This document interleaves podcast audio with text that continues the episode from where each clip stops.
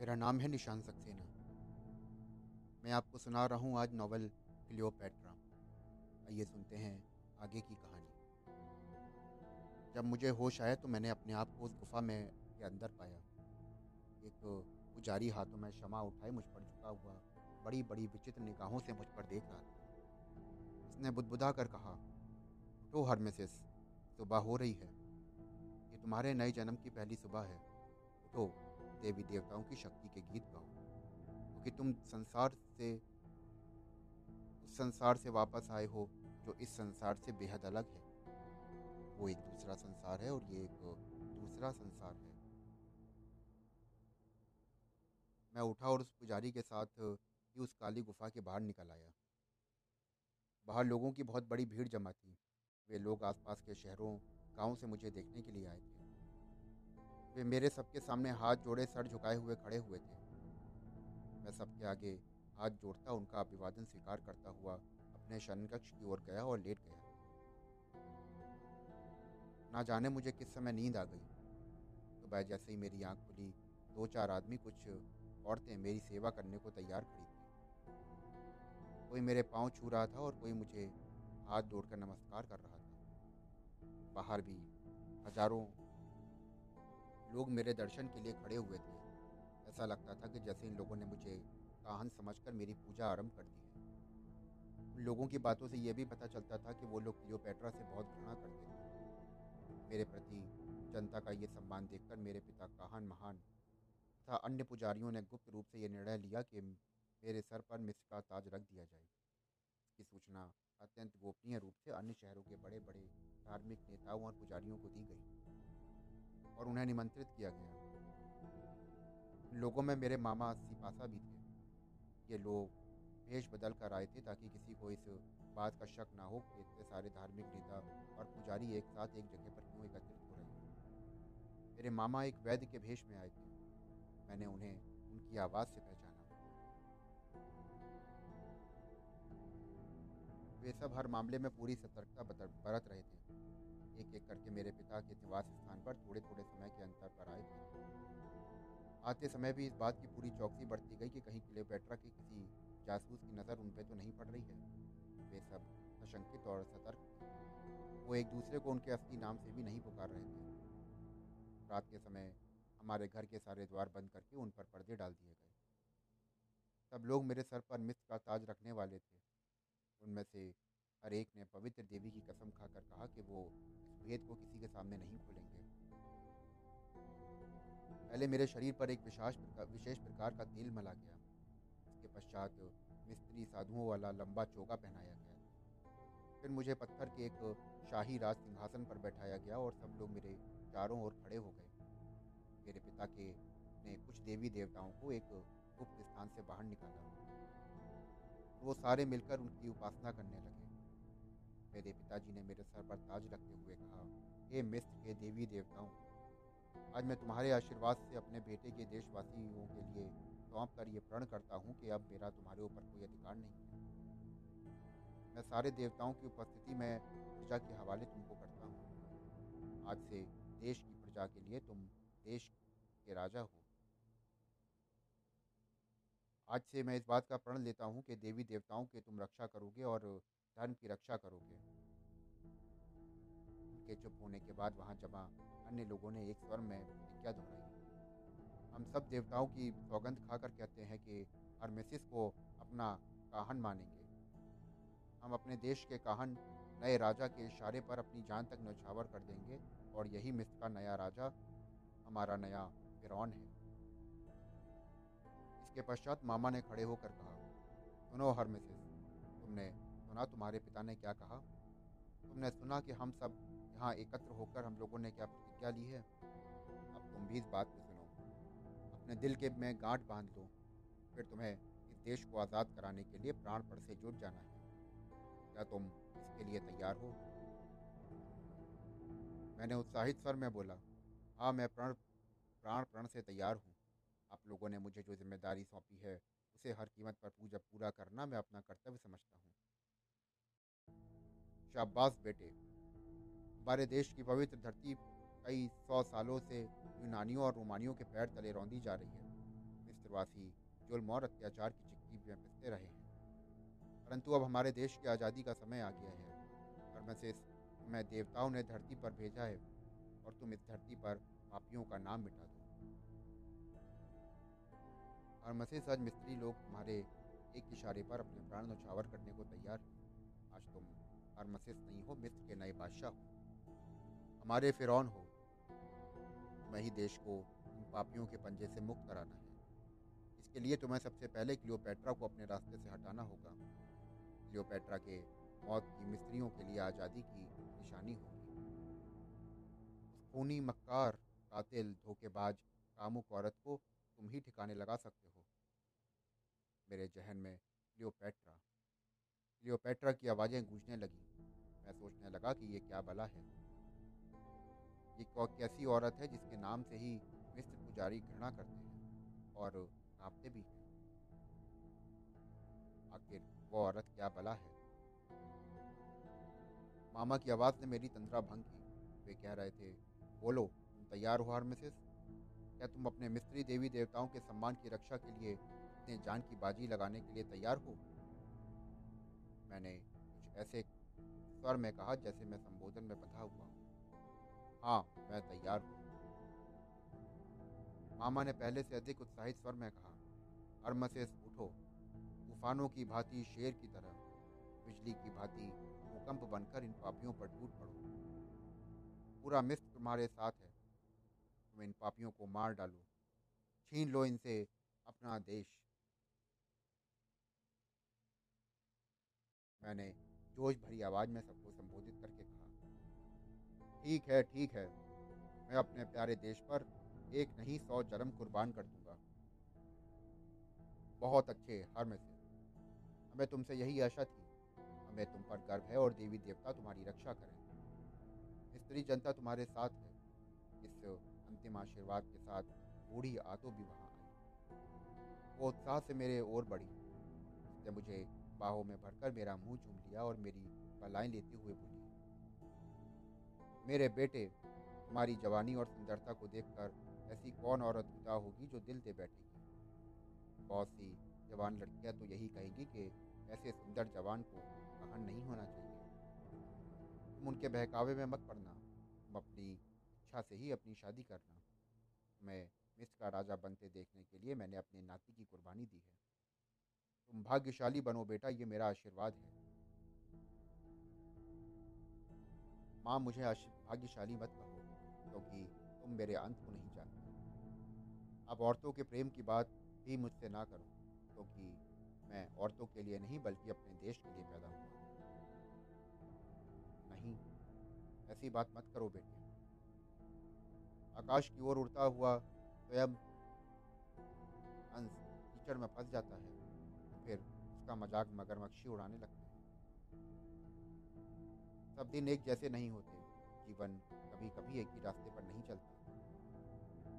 इसमें बहुत से मोड़ आते हैं, ये मत भूलो कि मगरमच्छ से भी अधिक चतुर और चालाक औरत होती है। देवताओं की पूजा तो गिने चुने लोग करते हैं, मगर औरत की उपासना तो हर आदमी करता है।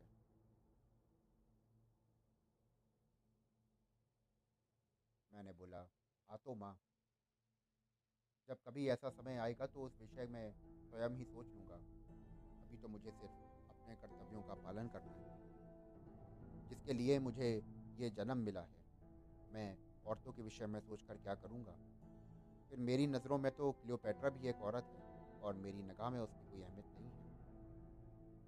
आतुमा, मुझे तो औरतों से दूर ही रहना है। मैं तो क्लियोपेट्रा को केवल अपने देश की आज़ादी के रास्ते का पत्थर समझ रहा हूँ। जब तक इस औरत को रास्ते से नहीं हटा लेता, मैं चैन से नहीं बैठूँगा। मेरे पिताजी ने जैसे ही मेरे मुँह से ये बात सुनी, वो मेरी पीठ ठोकते हुए बोले, शाबाश मेरे बेटे, शाबाश। क्लियोपेट्रा ही हमारी एकमात्र शत्रु है। मैं सबसे पहले उसी के अत्याचारों को ख़त्म करना है। और फिर से अपने देवी देवताओं की पूजा आरंभ करानी होगी। एक बार मेरे हाथ पर अपना हाथ रखकर कसम खाओ कि मेरे बेटे, तुम यही करोगे? मैंने कहा मैं कसम खाता हूँ पिताजी। मैं मिस्र के शत्रुओं का सर्वनाश करके ही चैन से बैठूँगा। ये खाली कसम ही नहीं, बल्कि मेरी प्रतिज्ञा है। मैं देवी अर्जिस की कसम खाकर इस बात को कहता हूँ। पिताजी ने फिर से बोला, वाह वाह! आज पूरा मिस्र खुशी से झूम रहा है। आज मिस्र की धरती खुशी रोन नाच रही है। कहान हार्मेसिस अमर रहे। अत्याचारी क्लियोपेट्रा का सर्वनाश हो मिस्र को आज़ाद करवाएँगे और यूनानी रोमियो को भगाएँगे। ये आवाज़ें देश के कोने कोने से उठ रही हैं। और मैं ये महसूस कर रहा हूँ कि ये चारों आवाज़ें मेरे कानों से टकरा रही हैं। मैं और भी उत्साहित होता गया।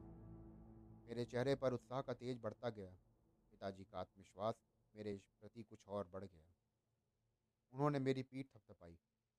फिर दूसरे इलाके से आए हुए मेहमान एक एक करके विदा होने लगे। पिताजी मुझे मेरे शयन कक्ष की ओर लेकर जाने लगे। मुझे तैयार करने के लिए उन्होंने एक लंबी योजना बनाई। वो लंबा समय समाप्त हो गया था। मैं हर मैसेज से फिर महान कहान बन चुका था। अगली सुबह पिताजी के कहने पर एक मिस्त्री जादूगर और तांत्रिक मेरे पास आया। वो मुझे जादू एवं तंत्र की शिक्षा देने लगा। उसके साथ ही कुछ मिस्त्री सैनिक ऑफिसर भी आए, जो मुझे युद्ध के कर्तव्य समझाने लगे। यही नहीं, मुझे ज्योतिष विद्या सीखने का भी पूरा प्रबंध करा गया। ये सब कुछ मुझे विशेष सुरक्षा व्यवस्था के अंतर्गत सिखाया जा रहा था और कोई सावधानी बरत रहा था कि मकान में होने वाली बात बाहर ना पड़। इसी बीच मेरे मामा वापस इंद्रिया चले गए, जो मिस्र की राजधानी थी। वहीं पर मिस्र की महारानी मार कैलोपेट्रा रहती थी। उन्होंने वहाँ अपने रहने के लिए किराए पर मकान ले लिया और मुझे गुप्त रूप से इंद्रिया बुलाने के लिए कहा गया। कुछ दिनों में मामा का विशेष दूत मुझे लेने के लिए आया। मैं तो पहले ही इस काम के लिए तैयार था। घर के अंदर बंद रहते रहते मुझे घुटन सी महसूस होने लगी थी। पिताजी मुझे विदा देने के लिए आए तो उनकी आँखों में आँसू गिर रहे थे।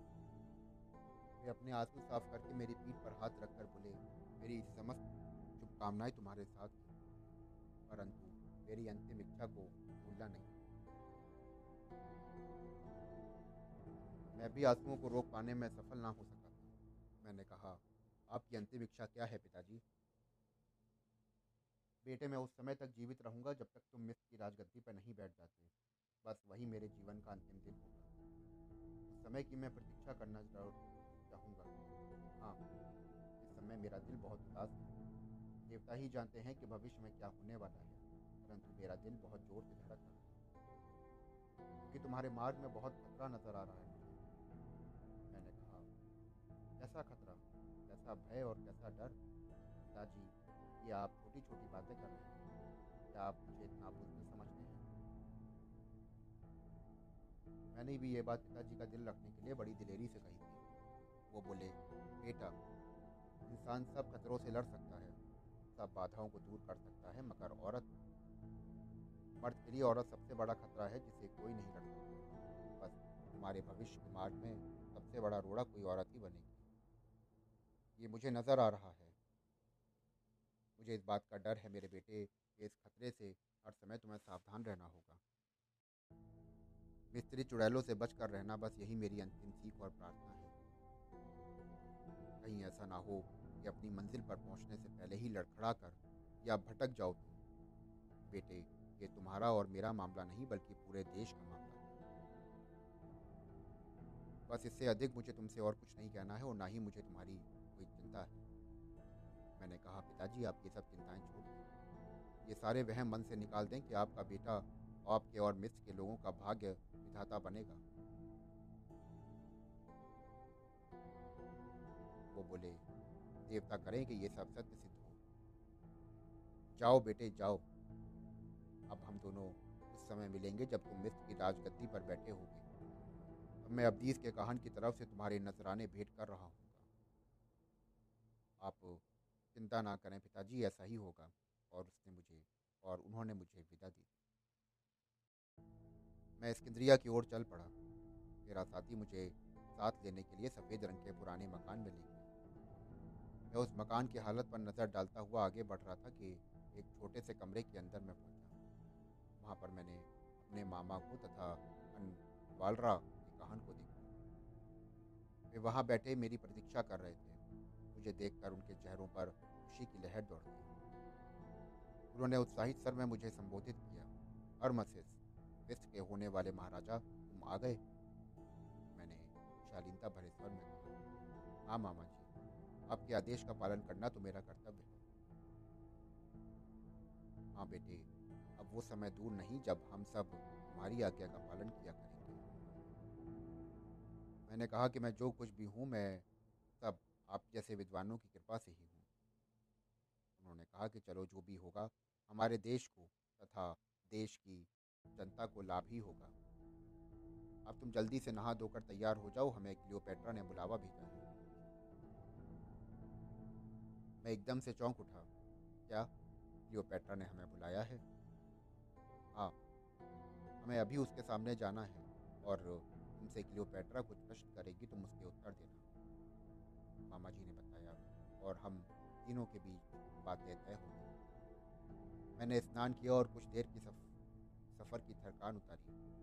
फिर तैयार होकर क्लियोपेट्रा से मिलने के लिए हम उठ खड़े अब हम क्लियोपेट्रा के पास जा रहे थे और हमारा दिल बुरी तरह धड़क रहा था। ज़्यादा समय ना गुजरा। हम कुछ ही देर पश्चात हम विश्व सुंदरी क्लियोपेट्रा के महल के समीप हमने अपने आने की खबर महल में भिजवाई। कुछ नौकर आकर हमें महल के अंदर ले गए और वे हमारी ही प्रतीक्षा कर रही थी। उसकी सुंदरता के प्रकाश के आगे तो मैं अपने आप को ऐसा महसूस करने लगा जैसे चाँद के प्रकाश के सामने छोटी सी मशाल जला दी गई क्लियोपेट्रा ने अपनी तेज नज़रों से मुझे घूरते हुए पूछा क्या आप बता सकते हैं कि यहाँ के पुराने मिस्र के महलों के अंदर कोई बहुत बड़ा खजाना दबा हुआ है? मैं समझ गया था कि ये अयाश महारानी जो शाही खजाने को पानी की तरह बहाती है, अवश्य उसे धन की आवश्यकता है। इसके लिए वो प्राचीन मिस्री राजाओं के खजानों की तलाश कर रही है। बोलते क्यों नहीं हार मिसेस? तुमने तो बताया था कि ये बहुत बड़े ज्योतिष हैं और मिस्र की धरती के सारे रहस्य जानते हैं। मैंने कहा मिस्र की महारानी, वो महल तो सोफो वंश के लोगों ने अपने परिवार और अपने समाधियों के लिए बनवाया है, जहाँ बहुत बहुमूल्य खजाना दफन है। मैं ये भी जानता हूँ कि उस समाधि में सोफो का मृत शरीर चैन की नींद सो रहा है। मैंने अगर उन्हें उसी प्रकार से उन्हें दिया जाए तो अच्छी बात इस बात को सुनकर उसके लिए नेक राय छुपी हुई थी, लेकिन उसके बावजूद भी वो क्लियोपेट्रा क्रुद्ध हो गई। उसने धरती पर पैर पटका और चीख कर बोली, चाहे जो कुछ भी हो, मैं खजाने को एक ना एक दिन ढूंढ कर ही रहूँगी। मैंने कहा, महारानी जी, यदि आप मुझे क्षमा करें तो एक बात कहने की गुस्ताखी करना चाहूँगा। उसने कहा कि, जल्दी कहो। मैंने कहा, बुद्धिमानों का कहना है कि पहाड़ों की आयु इंसानों की आयु से अधिक होती है। मेरी यह बात सुनकर क्लियोपेट्रा ज़ोर ज़ोर से हंसने लगी। हँसते समय उसके गोरे गोरे गालों पे दो गड्ढे बन गए। खैर, उसके बाद मैंने उससे जाने की अनुमति ले ली थी। और उसने सहज में अनुमति दे दी थी। बाहर आकर मैं अपने मामा तथा दूसरे कहान से मिला, जो मेरी प्रतीक्षा बाहरी कर रहे थे। क्लियोपेट्रा ने मुझसे मुलाकात के लिए अकेले ही बुलाया था और उसने सारी बातें अकेले की। बाहर आकर मैंने उन्हें बताया कि क्लियोपेट्रा ने मुझसे क्या कहा और मैंने क्या उत्तर दिया। मेरे कथन से वो दोनों संतुष्ट थे मामा जी ने कहा कि मैंने अपने कथन के से उस समय क्लियोपेट्रा को बेशुक निरुत्तर कर दिया पर वो आगे मुझे बुलाई बुलाएगी ज़रूर जो कल होने वाला था, उसकी चिंता छोड़कर मैं घर पहुँचा और घर जाकर सोने के लिए मकान की ऊँची छत पर चला गया। मैं सोने का प्रयास कर रहा था, मगर मुझे नींद ना आ रही हर नई जगह इंसान को सोने में कठिनाई होती है। बहुत देर तक मैं भविष्य के सुंदर सपने देखता रहा। ये सपने मैं खुली आँखों से देख रहा था। मैं सोच रहा था कि कुछ दिनों पश्चात ही मैं इस शहर पर मेरा अधिकार होगा। मैं इस शहर का राजा बनूँगा और इन्हीं विचारों में गुम रहकर ना जाने कब मेरी आँख लग गई अगली सुबह मामा जी और कहान ने मुझे अपने पास बुलाया और बोले कि कहो हारमेसिस, ये शहर कैसा लगा तुम्हें? बहुत सुंदर, ये तो देवताओं का शहर लगता है। नहीं हारमेसिस नहीं अब ये देवताओं का शहर नहीं, बल्कि राक्षसों का शहर है। पाप और गंदगी का शहर है। आज ये शहर नष्ट हो जाता और तुम इसे सुंदर बनते ये पाप की नगरी है और इस शहर में कुछ भी हो रहा है, उसे सब विनाश का मार्ग यहाँ की नग्नता और विलासिता को तलवार के बल पर खत्म करोगे। यहाँ जो जो पाप बढ़ गया है, उसे तुम समूल नष्ट कर दोगे।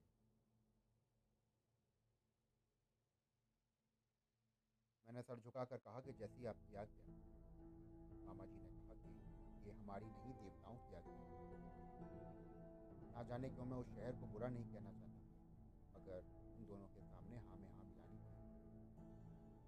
दिन हमने खाना खाया और खाने के बीच मामा जी ने बताया। आज क्लियोपेट्रा एक बड़े जुलूस के साथ अपने यूनानी देवता दिवस की पूजा करने के लिए जाएगी। आज हम लोग उसके जुलूस को देखने के लिए चलेंगे। तुम इस बात को देखोगे कि यहाँ की जनता अपनी महारानी को देखने के लिए किस तरह दीवानों की भांति टूट पड़ती है। मैं सहमत हूँ। जुलूस निकलने के समय हम तीनों एक सड़क के किनारे ऊँचे स्थान पर खड़े हो गए। सड़क के दोनों ओर बहुत भीड़ थी। लोग बहुत खुश आ रहे थे और आपस में गंदे मज़ाक कर रहे थे। उनकी नज़रें सड़क पर बिछी हुई थी, जहाँ से क्लियोपेट्रा की सवारी गुजरने वाली थी। आगे आगे कुछ यूनानी सिपाही रास्ता साफ़ करवाते हुए आए। उन्हें देखते ही लोग शांति से खड़े हो गए। फिर कुछ लोग ढोल पीटते हुए आए और उन्होंने आवाज़ लगाई। होशियार, खबरदार, मिस्र की महारानी क्लियोपेट्रा की सवारी आ रही है। और फिर उस घोषणा के आगे हज़ारों की संख्या के सुंदर दासियाँ कतार में आगे आगे आई। उनके पीछे क्लियोपेट्रा के विशेष रक्षकों का दल था। वे रक्षक काले थे, उनके हाथों में नेजे और भाले थे। वो लोग पत्थर की भांति सख्त मालूम होते थे उनके पीछे ऐसी सुंदर लड़कियों का दल आया जिसकी सुंदरता को देखकर पत्थर भी पिघल कर मूंग बन जाए। आश्चर्य की बात तो यह थी कि इन सुंदर लड़कियों का शरीर नग्नता की सारी सीमाओं को पार कर चुका था। वे सारी लड़कियाँ सड़क पर गुलाब छिड़कती जा रही थीं। उसके पश्चात चारों ओर से शोर उभरा क्लियोपेट्रा आ गई, क्लियोपेट्रा आ गई। इसकी महारानी आ गई। मैंने आँखें उठाकर देखा तो मेरे आश्चर्य की सीमा नहीं रही। उस समय उसने देवी अर्जिस जैसी पोशाक पहन रखी। मैंने मन में सोचा कि ये औरत देवी का रूप धारण करे, ये कैसे हो सकता है? उसे निकट से देखने की लालसा में मैं अपने स्थान से छलांग लगाकर सबके आगे आ मगर ये देख कर रुक गया कि काले हबशी गुलाम लोगों को डंडा मार मार कर हटा रहे थे। उनका सरदार बहुत मोटा, ताज़ा, लंबा, काला था, जो किसी राक्षस से कम नहीं नज़र आता था। उसका एक भी डंडा किसी के शरीर पर लग जाता तो तड़प कर नीचे गिर जाता। मेरे देखते ही उसने एक ऐसी औरत के सर पर डंडा मारा जिसके गोद में एक छोटा सा बच्चा था। बच्चे को संभालने के कारण, भीड़ द्वारा धकियाए जाने के कारण वो आगे बढ़ गई। उसके सर पर डंडा पड़ना था और वो चीख मार के गिरी और बेहोश हो गई। अपने वस्त्र से वो औरत मिस्त्री लग गई। आसपास के मिस्त्री लोगों ने उस, जब बेगुनाह औरत को पिटते हुए देखा तो उनका गुस्सा तो बहुत आया, मगर उस जुल्म का विरोध करने का किसी में शक्ति ना थी। मगर मेरा क्रोध असहनीय हो गया। एक औरत पर होने वाले उस जन्म को देखकर मेरा कर्तव्य जग पड़ा था। मेरे हाथ में सागवान की लकड़ी का डंडा था। मैंने उसे संभाला और उस समय जबकि काला, हबशी, अन्य लोगों पर डंडा बरसाने जा रहा था, मैंने उसे ललकार कर उसके कंधे पर डंडा दिया। मेरा डंडा टूट गया, मगर डंडे के टूटने के साथ ही उस काले आदमी के कंधे से रक्त की तेज धारा फूल फूट पड़ी। वो काला कलूटा आदमी मुझ पर भूखे शेर की तरह टूट पड़ा और उसका अंदाज बता रहा था कि वो मुझे पलक झपकते ही कुचल कर रख देगा। मैं समझ गया था कि क्या करना चाहता है। उसको झपटते देखकर मैं चीते की भांति छलांग लगाकर पीछे की ओर हट गया, जिसके कारण वो औंधे मुँह धरती पर जा गिरा। गिर कर उठा और लंगड़े बैल की भांति चलते हुए मुझ पर फिर से वार करने को आगे बढ़ा। मैंने झुकाई देकर उसका वार बचाया और पलट कर उसके गले पर हाथ जमा इतनी ज़ोर से गला दबाया कि उसकी ज़ुबान और आँखें बाहर निकल वो मुझे घूसे मार रहा था, मगर ऐसा लगता था जैसे उसके हाथों की शक्ति समाप्त हो चुकी वो मुझसे उलझा हुआ था और मैं अपनी शक्ति से उठा पटक रहा था। लोगों का शोर बढ़ा हुआ। जुल्म करने वाले व्यक्ति को मेरे हाथों से पिटते और परास्त होते देखकर लोगों के उत्साह की सीमा ना थी कोई हमारे बीच बचाव के लिए ना आया था। मैंने जब निर्णायक लड़ाई में अपने प्रतिद्वंदी को उठाकर ज़मीन पर पटका, उसी समय क्लियोपेट्रा का गुजरता हुआ रथ हमारे निकट आ गया। काले अक्षी के जिसमें अब उठने की ताकत ना रही। उसके मुँह से झाग निकल रहे थे और किसी मरने वाले भैंसे के समान लंबी लंबी साँसें ले रहा था।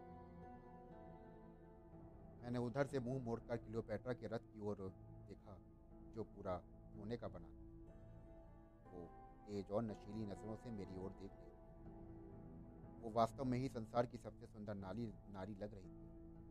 उसके सर पर देवी अर्जिस का सोने का ताज रखा हुआ उसके पीछे दो यूनानी लड़कियाँ खड़ी हुई थीं जो पंखों से हवा कर रही थीं।